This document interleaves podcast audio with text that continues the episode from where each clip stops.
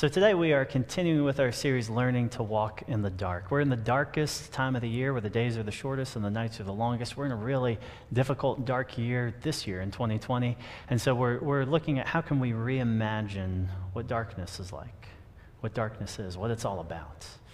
Now, since we entered into December, you probably noticed in your neighborhood that Christmas decorations are going up everywhere, right? Uh, like I drive through during the day and I just see more and more decorations all over the place. And I, I put something out on Facebook and said, hey, if you put up some decorations and you want to share, send them to me. And, and so many of you did that I. I couldn't use them all. So what I did is I, I made a, a, short little video, like a 40 second video, just so we could get a glimpse into people's homes and their houses, what they look like. Just another way for us to, to connect in these strange times. So take a look at what people sent in.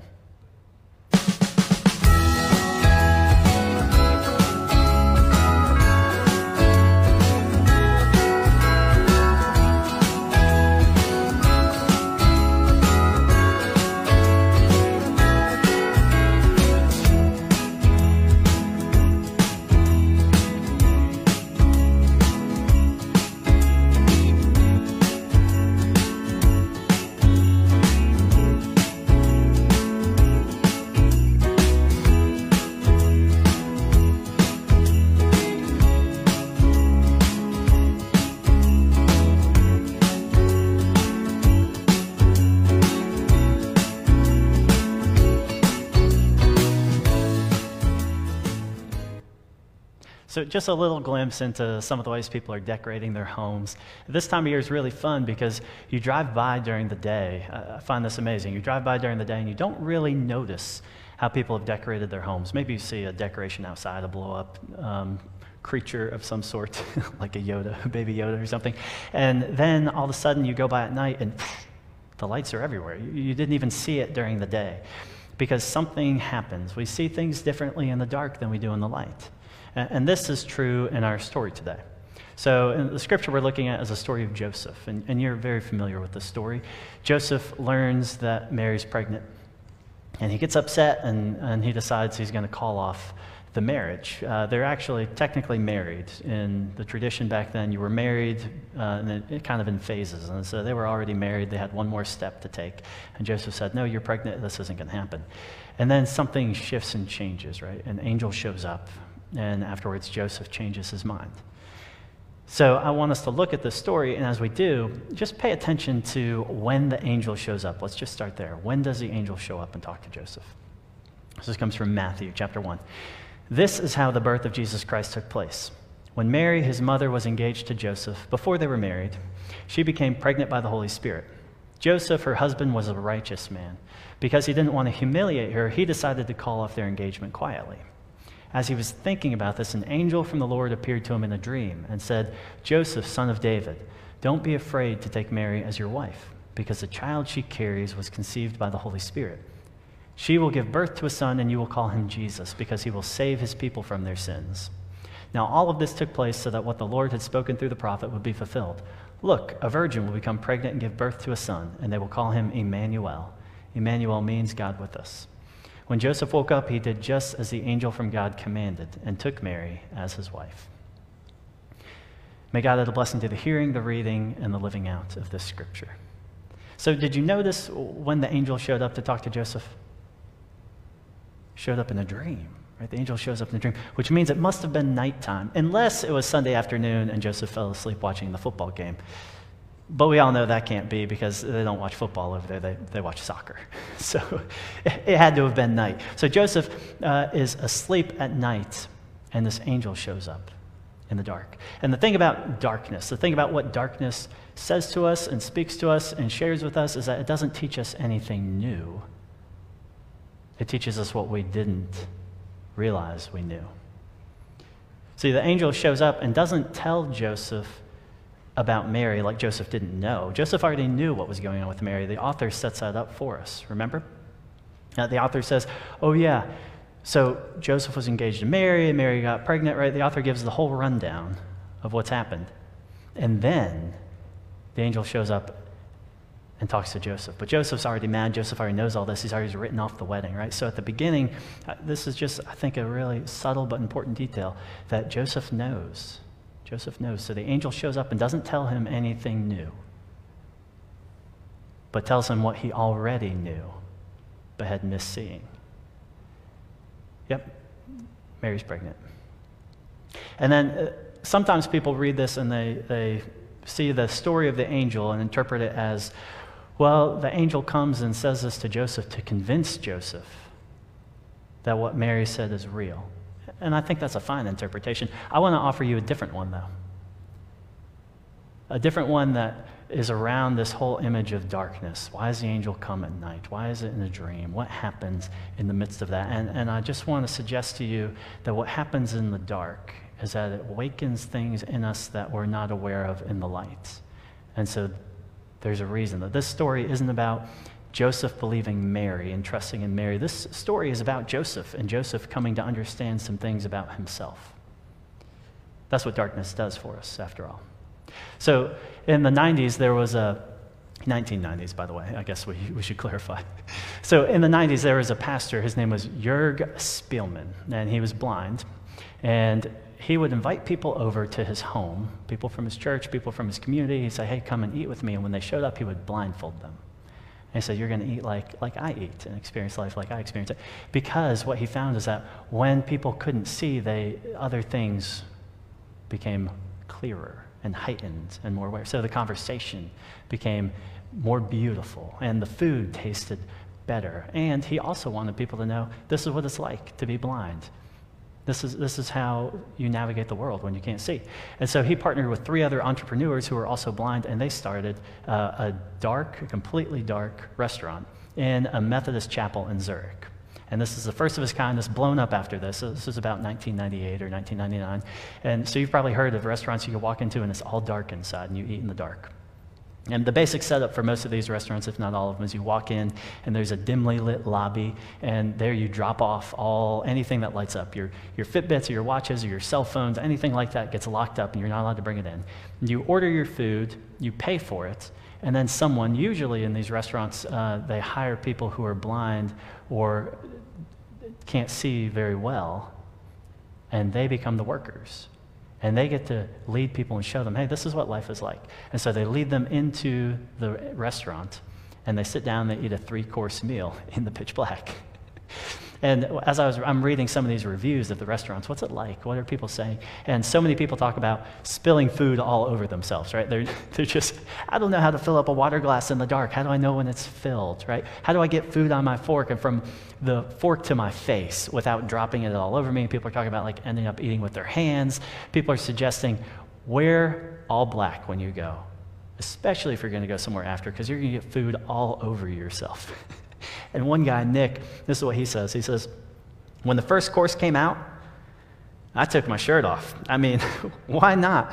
No one could see me. I considered taking my pants off too, but I worried I would lose them in the dark. Regardless, I ate without a shirt for the entire meal. Felt good. I mean, this was his attempt at, I can't, I, I didn't think about, I was going to drop food all over myself right? So let me just, no one can see me, I'll just take my shirt off, right? Uh, which is kind of funny. Um, and people mention a lot about spilling things, but people mention a lot of other things, like this woman from Cincinnati, this is what she says. And we'll put that image up. Yeah, she says, The dinner was amazing. We could hear other conversations, smell the delicious foods, and follow the conversations of family members closer in the dark than a normal setting. My niece, who is visually impaired, stated that this meal was similar to how she eats in a dimly lit restaurant at home and this restaurant was very close to her reality. I enjoyed the evening with her. We laughed more than usual. We talked about the great foods, and our evening in Zurich was certainly a good time.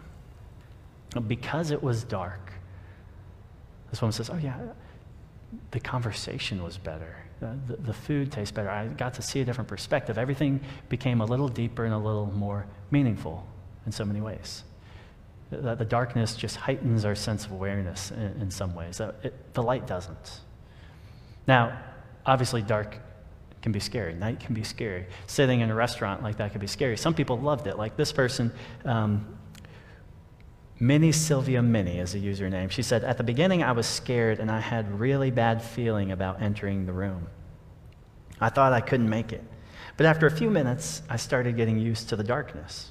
But you can't really see anything. I touched everything on the table and got a bit more comfortable. I'm happy I fought against my fear because it was absolutely worth it. We spent almost three hours there and the time flew. Because she got comfortable in the dark, she said, Yeah, oh man, there, there's, this is good. This is great. I can enjoy this. I'm learning things. But other people, as you can imagine, this was a, a terrifying experience, a very uncomfortable experience. Like uh, Pedro B71, this is what he, he wrote. He said, My son wanted to go, and I wasn't so sure about this. I'm glad I went, but the experience was unsettling. First, you must remove and lock up all devices that emit light, even watches, phones, and Fitbits. Did I mention that there was no light? The experience can be difficult. Are you prepared to fill up your wine glass in the dark, pour water into your water glass, eat without seeing your food? Time seems to fly, yet stand still. I had no idea how long we were there until we exited. We were there for three and a half hours. It is worth one visit, but I don't know if I could return. I'm not usually claustrophobic, but towards the end of the meal, I was getting anxious and wanted to get out.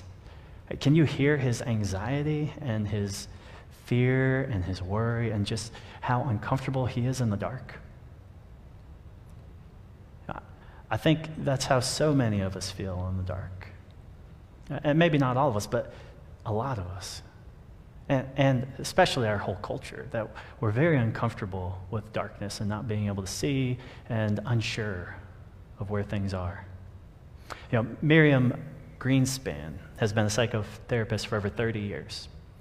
10 years into her practice, into her career, she had a son, her first son, and he passed away in the hospital. He stayed there for two months, and he never left, and he died. And the kind of grief she carried with her, it just isn't the kind of grief that goes away quickly. She said she noticed, you know, people, people understood and people were gracious with her and, and caring for her and uh, for one month, for two months. But as time went on, people became more and more uncomfortable with how she was feeling, more and more uncomfortable with the grief.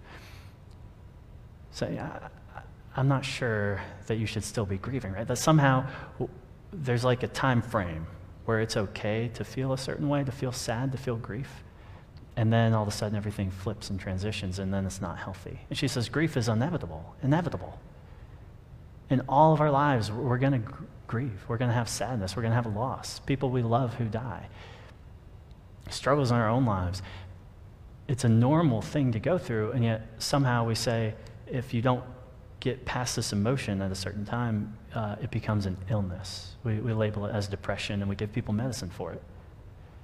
Now, I'm not saying we, we shouldn't take medicine for depression. Absolutely. There are instances and circumstances where that is very appropriate. But what she's saying is that we are so uncomfortable with some emotions, with some things that she calls dark emotions, that we turn them into a sickness and an illness instead of dealing with them, just because we don't want to deal with them.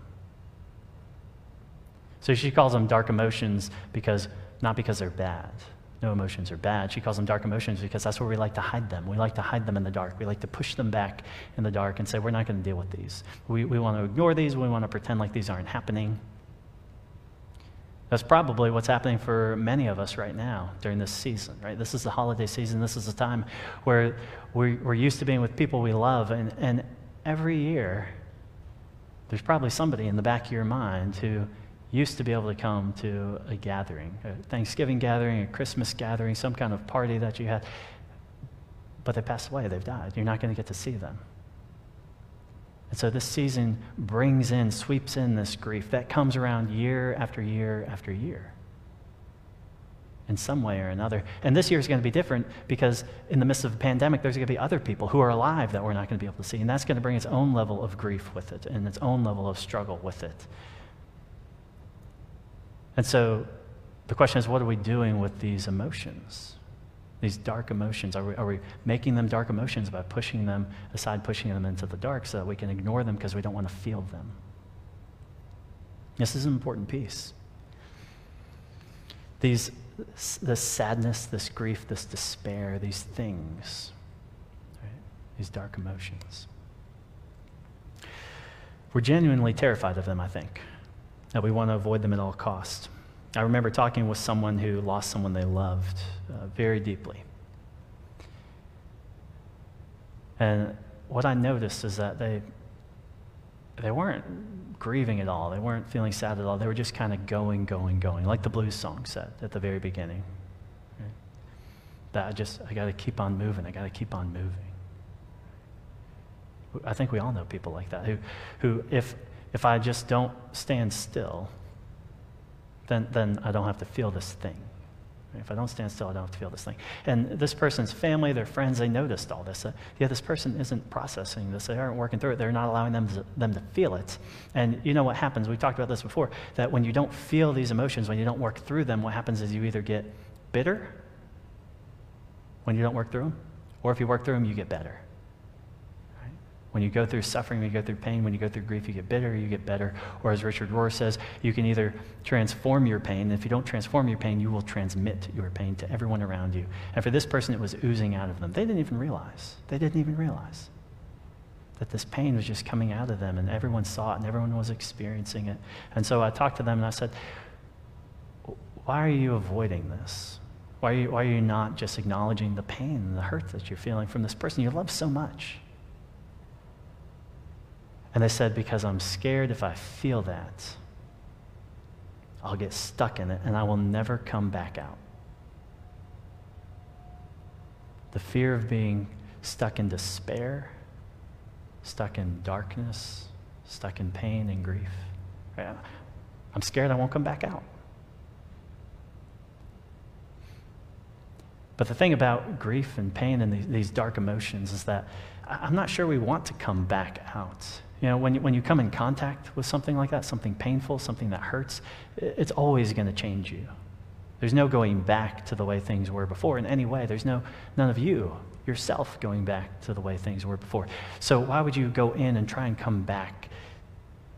I think the transformation comes when we go through all the way through it. Not in and back out, not down into it and back up, but all the way through, all the way through, all the way through the emotions. And when we push them into the dark and ignore them, we're not going through them at all. They've touched us and they've left a mark, and we haven't followed through to be transformed by it. So, Miriam Greenspan, she says, there are no dark emotions. There are only unskilled ways of dealing with emotions we cannot bear. Right? There are only unskilled ways of dealing with emotions we cannot bear. That there are no bad emotions, no dark emotions. We can try and hide the emotions, but they always come back. What do you think happens when you're in the dark? These things come bubbling up because that's where we put them. That's why at the darkest time of the year, in a year that's been so dark for us, all these things are coming back up in our bodies and in our hearts and in our minds because this is where we've put them. We've put them in the dark, eh, but we encounter the dark every day. Every 24 hour cycle, there's darkness. Every year, there's a season of darkness. We don't get rid of these things. The, the, the best way is to go through them, all the way through them to experience that transformation. And so the emotions themselves, I just want to make this clear the emotions are not good or bad. Feelings are not good or bad. Right? Emotions are actually just, they're these like conduits of pure energy, and what they want us to do is notice them, pay attention to them, because they're trying to get our attention. They're trying to wake us up. They're trying to show us something. They're trying to move us somewhere. They're trying to break the ice around our hearts and make us more loving. They're, they're doing something. They're trying to help us in some way if we would acknowledge them, if we would work with them, if we would try to move through them instead of pushing back on them. And I think this is the story of Joseph. This is the story. This is the thing he's going through. Right? In the light of day, he's angry with Mary. He's frustrated with Mary. This is why he's going to call off the marriage. Right? The, the Greek says, uh, uh, well, in the English, most of our translations say that he was, while he was pondering this or while he was thinking about this. The Greek, I've told you this before, the Greek says, uh, the better translation is while he was fuming about this, right? while he's frustrated about this, in the light of day, he's angry. He's got this feeling that he's been wronged. And then comes the night while he's laying in bed. And you know what happens at night when you're angry, right? It's hard to go to sleep. You, you toss and you turn. And all these things, you're replaying the day in your head. You're replaying what you could have said or what you should have done. But anger is an emotion too, and it's trying to tell you something else as well. And I wonder what else it was trying to tell Joseph. Why was he angry? What do you think came bubbling up at night when you laid in bed? Maybe sadness, maybe grief, maybe hurt. And why would he feel those things? Why would those emotions come up? Well, maybe because he actually liked Mary. Maybe because over the time they had spent together, he had fallen in love with her. And he'd been hurt by this. And so, all these feelings. So, yeah, these feelings come up in the dark. And what do you do in the dark? I, I, can just imagine him getting up and turning the fan on. It's too quiet here. Let me, let me turn the fan on so I don't have to think about this. That's not working. Let me turn the TV on. Let me flip through the stations. Let me have a little bit of light. Let me put, let me put Friends on. That's a great show that you could just do anything to. Let me put Friends on so there's some other voices in the background and I don't have to pay attention to these dark emotions that have shown up in this night. All the ways he's ignored these feelings, right? The darkness has been holding on to them and revealed them to him. And then comes the angel. I think this is the piece that's really important is that in the dark, there aren't just these emotions we're afraid of, these things we're scared of. There's something deeper. The thing they're trying to tell us, the thing they're trying to get us to notice, the thing they're trying to get us to do, wake up to, realize, recognize, not learn anything new, but recognize what we already knew, but we had been ignoring the whole time. And this angel in this dream, this is what it says. You remember? It says, Don't be afraid to take Mary as your wife.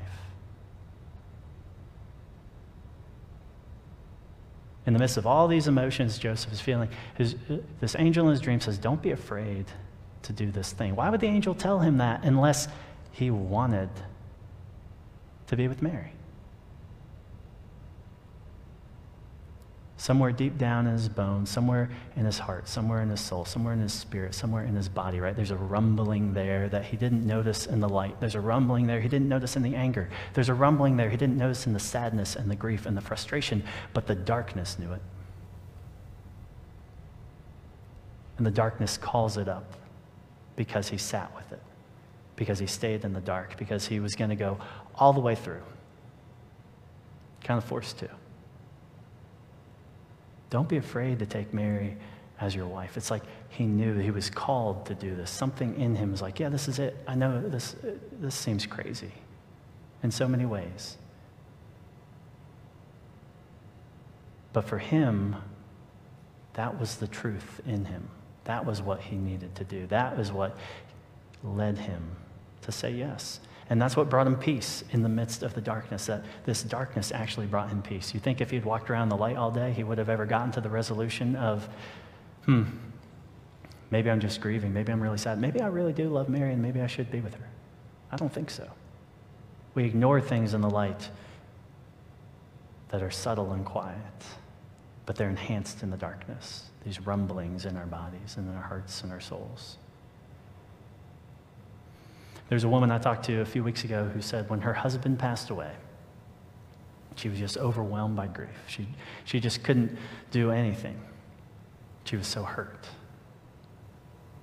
And it took time for her to work through that process. And, and one day a friend came and said, Hey, will you come and help me at the prison? Help me with this prison ministry. And she, she said yes because she had been paying attention to her feelings and her emotions, the sadness and this grief. What is the sadness telling me? What is the grief telling me? What is the frustration? To, oh, maybe the sadness is telling me that uh, I'm a, I feel lonely and I miss my husband. And so maybe I need some more contact, some more connection with people, some other ways of being with. What, what, what else is it telling me? Well, maybe it's telling me I miss helping out. I miss laughing with people. Maybe, maybe I miss making meals. Maybe I miss just going on adventures and trips. Right? Our emotions are trying to tell us something, teach us something, wake us up in some way. And so, my hope and my prayer is you're going to pay attention to the dark, that you're not going to run from it, that you're not going to put all your emotions in the dark. And when you're in the dark and these things come up, you notice them and say, What are they telling me? Because God speaks, I want to say maybe most well most clearly to us in the dark, where things are quiet, where things are brought up a notch, things are enhanced. And that doesn't mean it's pain free. You know, I came across this tweet the other day, and um, she, this woman, Jennifer, she says, People talk about caterpillars becoming butterflies as though they just go into a cocoon, slap on wings, and they're good to go. Caterpillars have to dissolve into a disgusting pile of goo to become butterflies. So if you're a mess wrapped up in blankets right now, keep going. All right, no one said this is an easy process. No one said it's pain free, but I'm telling you, there is hope in the darkness, and there is peace that the darkness brings us. In this restlessness and in this despair, there's peace there. If you will go all the way through, if you will stay with it, go all the way through. Because God's waiting to show you what's deep down there inside of you, the truth that you're holding on to that maybe has been too quiet and too subtle for you to notice. This is a gift God offered to Joseph, and he got to help bring Christ into the world. And this is a gift God gives to us. And if we will listen to it, if we will pay attention to it, we also will get to help bring Christ into the world as we live into our call and our gift. This is the gift of the darkness, that it gives us peace. And so my prayer is that you will find it as you go all the way through. I invite you to take your hands, put them palms up on your lap, and let's say a prayer together. God, we give you thanks for the ways you work and move in the dark how you use the darkness to enhance things maybe we're not always paying attention to in the light. And so speak to us, work into us, help us pay attention to these rumblings in our bodies and our souls that we could find some peace that the darkness brings. The call you've placed in our lives deep that we've always knew, but we weren't paying attention to. And so we offer this prayer and the prayer of our hearts to you through Christ. Amen.